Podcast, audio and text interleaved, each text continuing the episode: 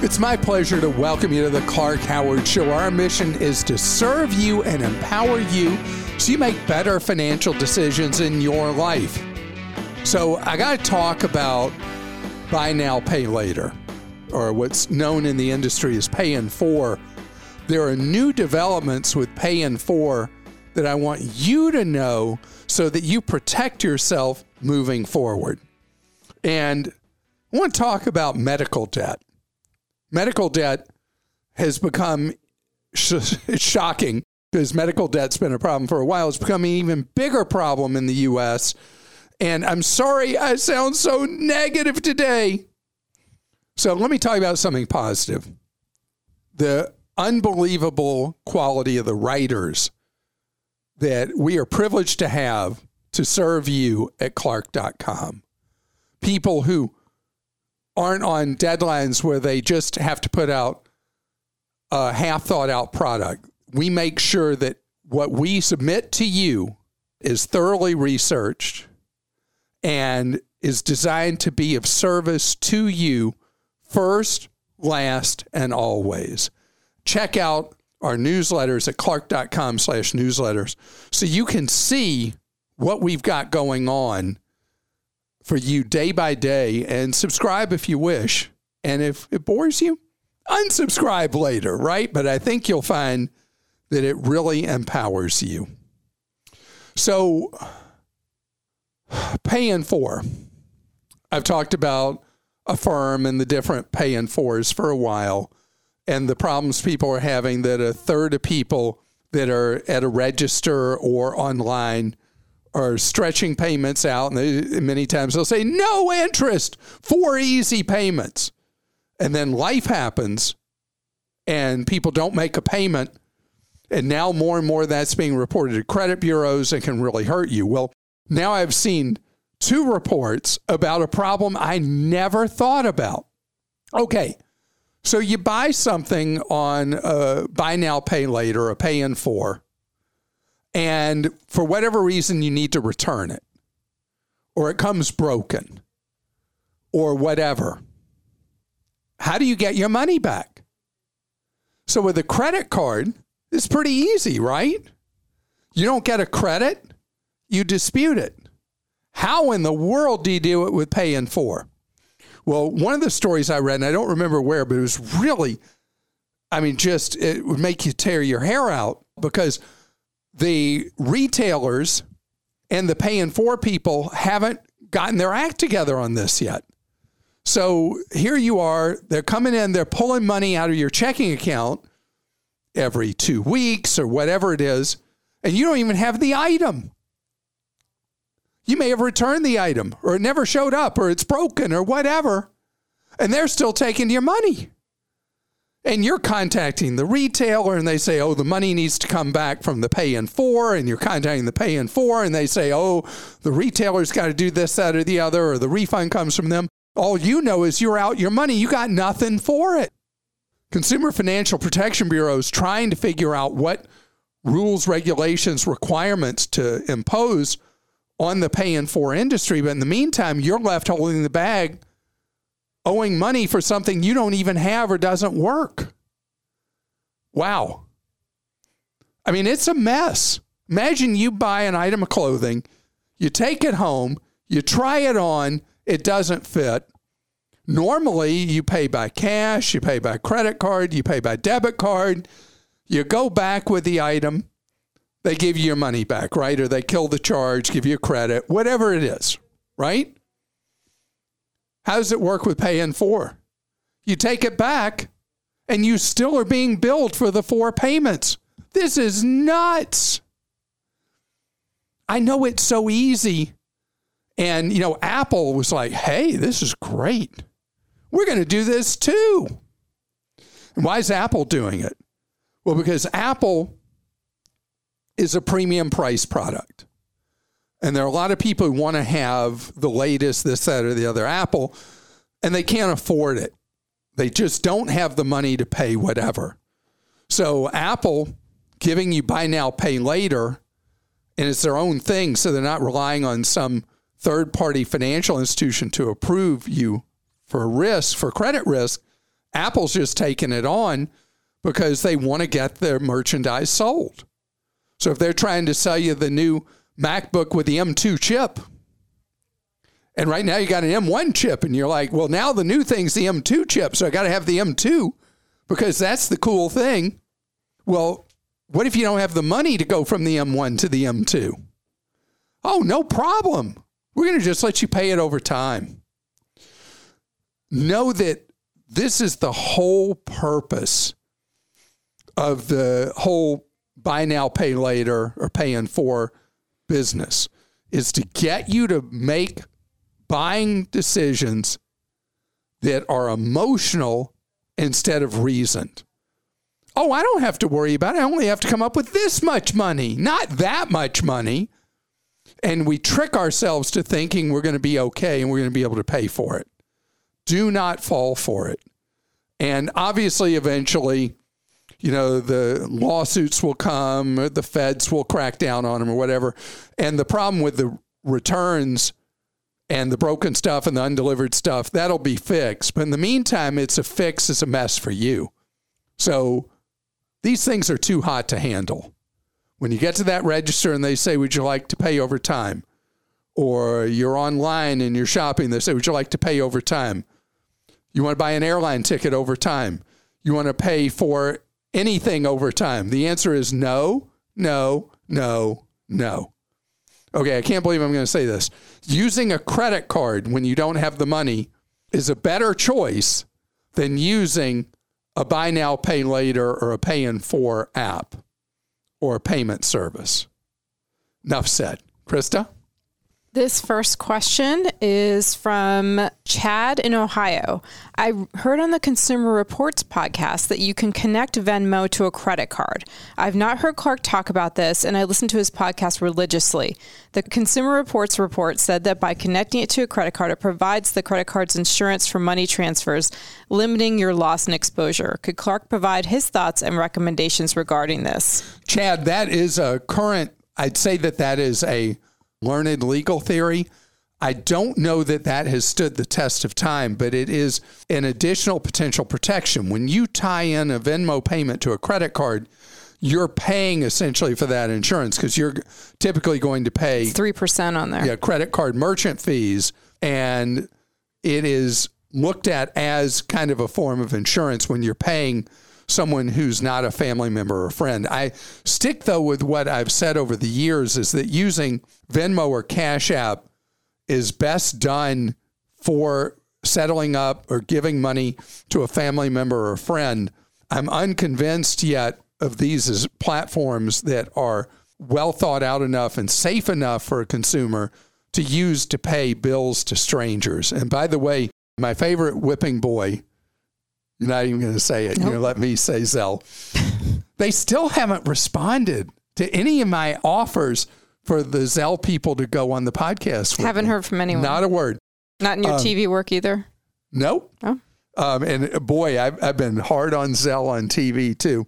Anyway, there's more stuff going on with Zelle that's really bad, ugly. And you need to shut down Zelle on your checking account your bank account, your credit union account, because Venmo and Cash App have their problems, but it's nothing like the problems people are having with their accounts being wiped out with the Zelle issues. Zelle is poison to your pocketbook. Enough said for now. And this is from Greg in Pennsylvania. I'm looking into refinancing options for my residential home because I'm in the process of getting a divorce. Oh, I'm sorry. It seems mortgage companies just want to sell a product and not give advice on the best product for my circumstance. I'd have to pay off my soon to be ex spouse for the equity we've accumulated throughout our marriage, so a cash out mortgage option is preferred. I'm going to be sad to let the current mortgage go as the rate is 3.375% fixed to today's mortgage rates. How can I get my spouse off the title of the house, pay her equity, while not shooting myself in the foot? Are assumption mortgages still a thing? And what about a HELOC? So, Greg, you're in a bit of a bind right now because your 3.375% loan is so awesome, but she is on the mortgage with you. So, if she were calling, I'd say, hey, you need to make sure that's refinanced so you're not on the hook.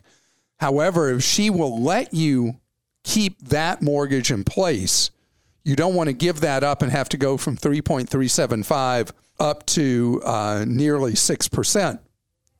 It's a huge additional cost to you. Plus, you need additional money out to pay her. If she will allow the existing first mortgage to remain, you're thinking on the right basis, looking potentially at a HELOC for the additional money you need to buy her out if you have enough equity in the home, or looking at a credit union product known as a home equity loan. Home equity loan, and they tell you, most credit unions will tell you on their website, you need to borrow on a HELOC or a home equity loan up to uh, 70% of value, 80% of value, 85%, 90%. They'll tell you what the rate is you'll have to pay for getting that either HELOC money or the home equity loan. The home equity loan money, if I didn't say, tends to be for three cycles, either five year, 10 year, or 15 year at fixed rates. The HELOC is a loan granted for a period of time that will be stated when you initially get it, usually a long period of time, 10 or 20 years. It has a floating interest rate that can continually change.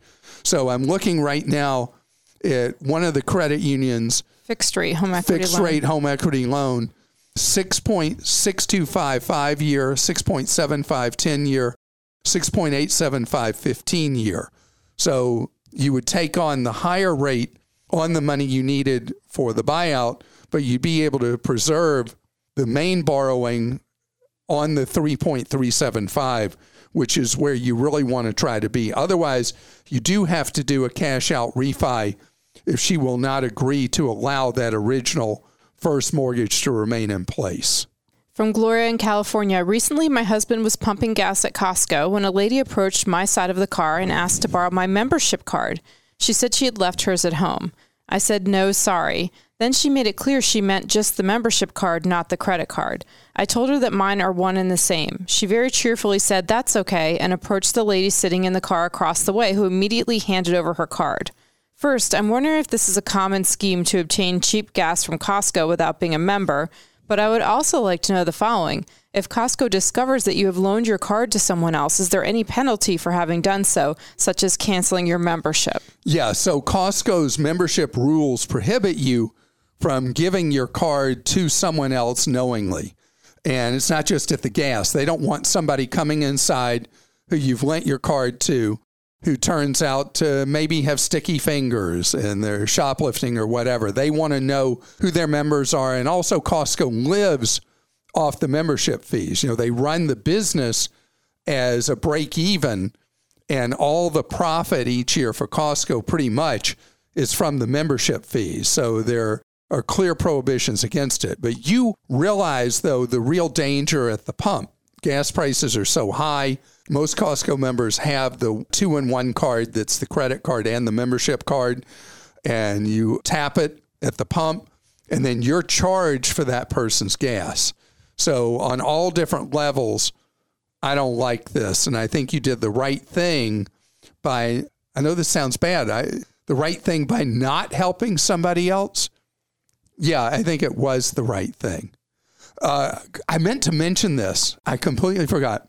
So I was at Sam's Club the other day, and it was a deal we had on Clark Deals where you could join Sam's Club for $45, get 45 back. Mm-hmm. It wasn't exclusive to us. It was a deal that a lot of people had written about. So I, I can't figure out what's going on. There's this line of people out into the parking lot at Sam's. I'm like, what is going on? What's in short supply that people are in this giant line to get into Sam's and then I realized they had two lines, one for members to go on in. And then I asked, what's this other line for? And she said, it's for people buying the membership deal. And I'm like, oh my goodness. Now, I don't think you would have ever stood in that line, Krista. I don't it looked know. like it was maybe 90 minutes long, two Wow. hours long. I'll stand in a line to save a good amount of money. I would. It was forty five dollars you saved. You paid so you paid the forty five dollar membership. You got forty five off, but it shows the pent up demand. And of course, they were doing it because Amazon Prime Day was coming up. But the membership is something that they try to get you in because once you're in, maybe you stay in. And uh, Costco is more expensive than Sam's to join. And when they offer a membership deal, it's not that much of a deal off the membership because, again, they make all their money from those membership fees. Now, let's talk money medical debts. Medical debts are just bruising people's lives so badly.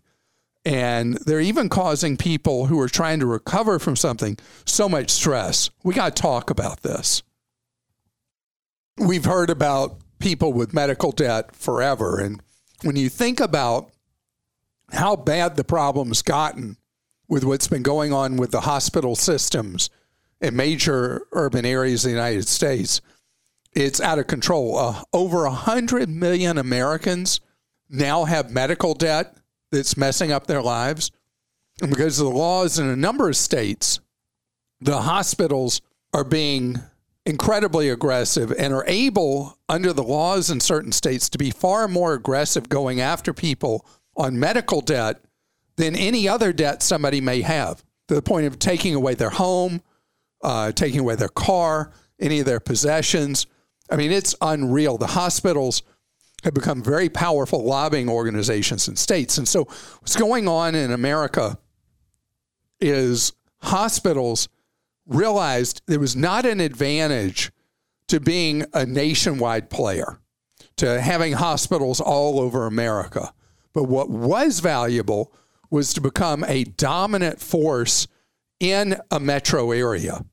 So, in city after city after city, hospitals are playing a modern version of Monopoly. And they're buying up their competitors in a metro area. In the biggest metro areas, they're buying up more than a dozen of their competitors. And so you're ending up in large metro areas typically with two to four major hospital systems that also then in turn buy doctor practices, by every phase of medicine, diagnostic centers, everything. So it's all designed to use that market strength to raise prices to a phenomenal amount and use the medical practices as feeders into other parts of the hospital system. Then you add on top of it that hospitals have defied federal law and not issued clear price lists as required by Congress because they don't want people shopping around. You got to know this is how the game is played. And that's how we've ended up with over 100 million Americans having their lives crushed by medical debt. And here's the irony of it I don't know the exact percent, but a big percent of those are people who actually have health insurance not people who don't have health insurance because of all the out of pocket. So, if you are someone who has a medical condition, but it is not life and death emergency urgent to that moment, you got to know that this is how it plays, this is how it works.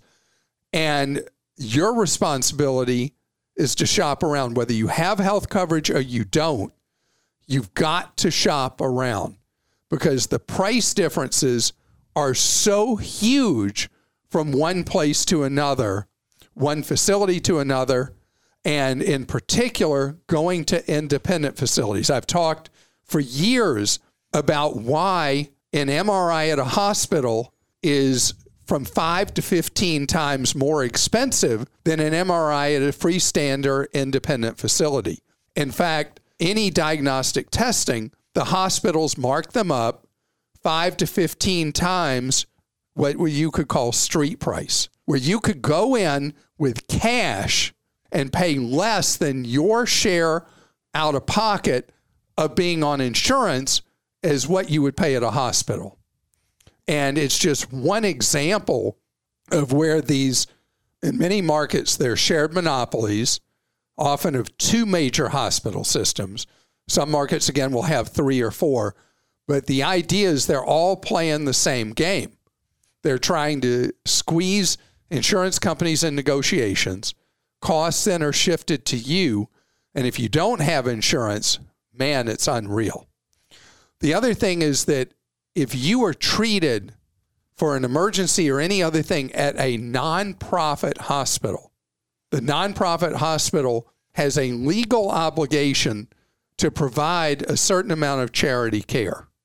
If you were somebody who's tapped out broke, what the hospitals do is they don't even talk to you about the charity care that they're required to offer. They instead turn you over to a collector to come eat you up. So these hospital systems, the nonprofits, have and see they're doing the nonprofit thing so they can pay their administrators five or ten million dollars a year in pay, but still not pay any taxes on the money the hospital's making. It's a scam. The thing you should do is the hospitals have what are known as patient advocates or ombudsman or something like that. You go to them and you say, hey, here's the deal, I'm broke. What can we do here? But the most important thing is when it's not an emergency, not avoid care, which can be even more deadly to you. I mean, it can cost you your life more deadly. I want you to make sure you are protecting yourself afterwards because the stress of later having your life ruined financially because you never knew the hospital was going to charge you $140,000 for something that might be 15,000 somewhere else. It's your job when it's not an imminent life and death emergency to do the hard digging, to do the hard work, to shop around and see what alternatives are available because the cavalry is not riding to your rescue. But remember, anytime it's a nonprofit hospital, they have a duty to the community and to you if you don't have the money to work out something with you other than trying to destroy your life financially. Krista? Okay, this question is from Heather in Ohio. I wanted to know if having a student in high school contributing to a Roth IRA would impact their FAFSA financial aid for college. It will not because money you have in a retirement account does not count anywhere I've ever seen in your qualification for financial aid. That is not considered to be an asset that can be used for eligible college expenses because that money is specifically segregated and set aside for retirement. And this is from Eric in Florida. My wife and I make about $140,000 annually. Our first child is set to go to school, and we would like to send him to a private school that is close to our home. Is there a tuition assistance or voucher program we can apply for to help offset the cost? Also, if we do pay out of pocket, can we claim it on our taxes and either get all or part refunded back to us? So, as far as money for a child going to school, you're already at the point of the child going to school. At your income level, you're not going to qualify for a lot of tuition assistance programs that would exist, except if your state does offer a generalized voucher program that is not based on being low income and I'm not aware of any such thing in the state of Florida.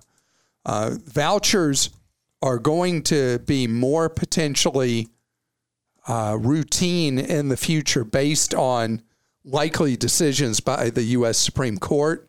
And it will be more possible that families sending kids to private school, K through 12, will be eligible to use voucher money to send your kid to a private school regardless of income but that is not where things are today. So, as far as the best way for you to save going forward, if you're planning right from the get go, right from kindergarten, first grade, for your child, your first child to go to private school, and that's your long term intention, you want to be putting as much money in as you can into a low cost 529 plan. Florida's is set up as a prepaid tuition plan for college. So you'd have to look at another plan on my 529 plan guide at clark.com. Maybe the Utah plan would be good because you can use up to $10,000 of earnings from a 529 plan tax free to pay for private school K through 12. So if you and your wife, Eric, start shoving money into a 529 plan, it gives you the ability to have money grow over these years and use it in later years towards your child's uh, private schooling education or later on use it towards college. And all the earnings you'll have are yours tax free, which is an awesome advantage. And this is from James in Pennsylvania. My wife religiously takes your advice. You advise setting your AC to the low 72 during the night. The problem is she locks and forgets to set it back in the morning, Oops. thus running all day at 72. My AC utility bill is up now 50%, crushing me, and I can't get her to stop. Please do not give advice like this for my heating bills this winter.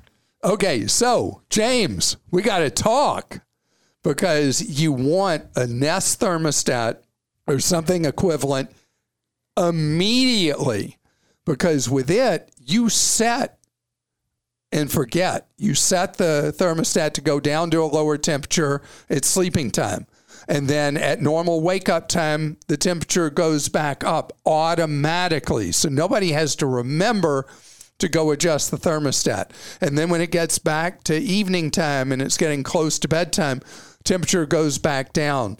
And so that big increase in your AC bill will, most of it will go away if you get a Nest thermostat or one of its competitors. And you can even adjust it on your phone with these devices with a simple app. Now, I am not capable of installing one of these by myself. Many people are. In my case, I had to hire somebody to come in, uh, which makes me really lame. But if you're really capable at doing things around the house, you'll be able to install one of these artificial intelligence thermostats yourself. You'll make back the money from one so fast, it'll shock you. And I'm really sorry that I caused you this problem by making your wife more comfortable when she sleeps. And I want to thank you so much for listening to today's podcast. I hope the rest of your day is absolutely great.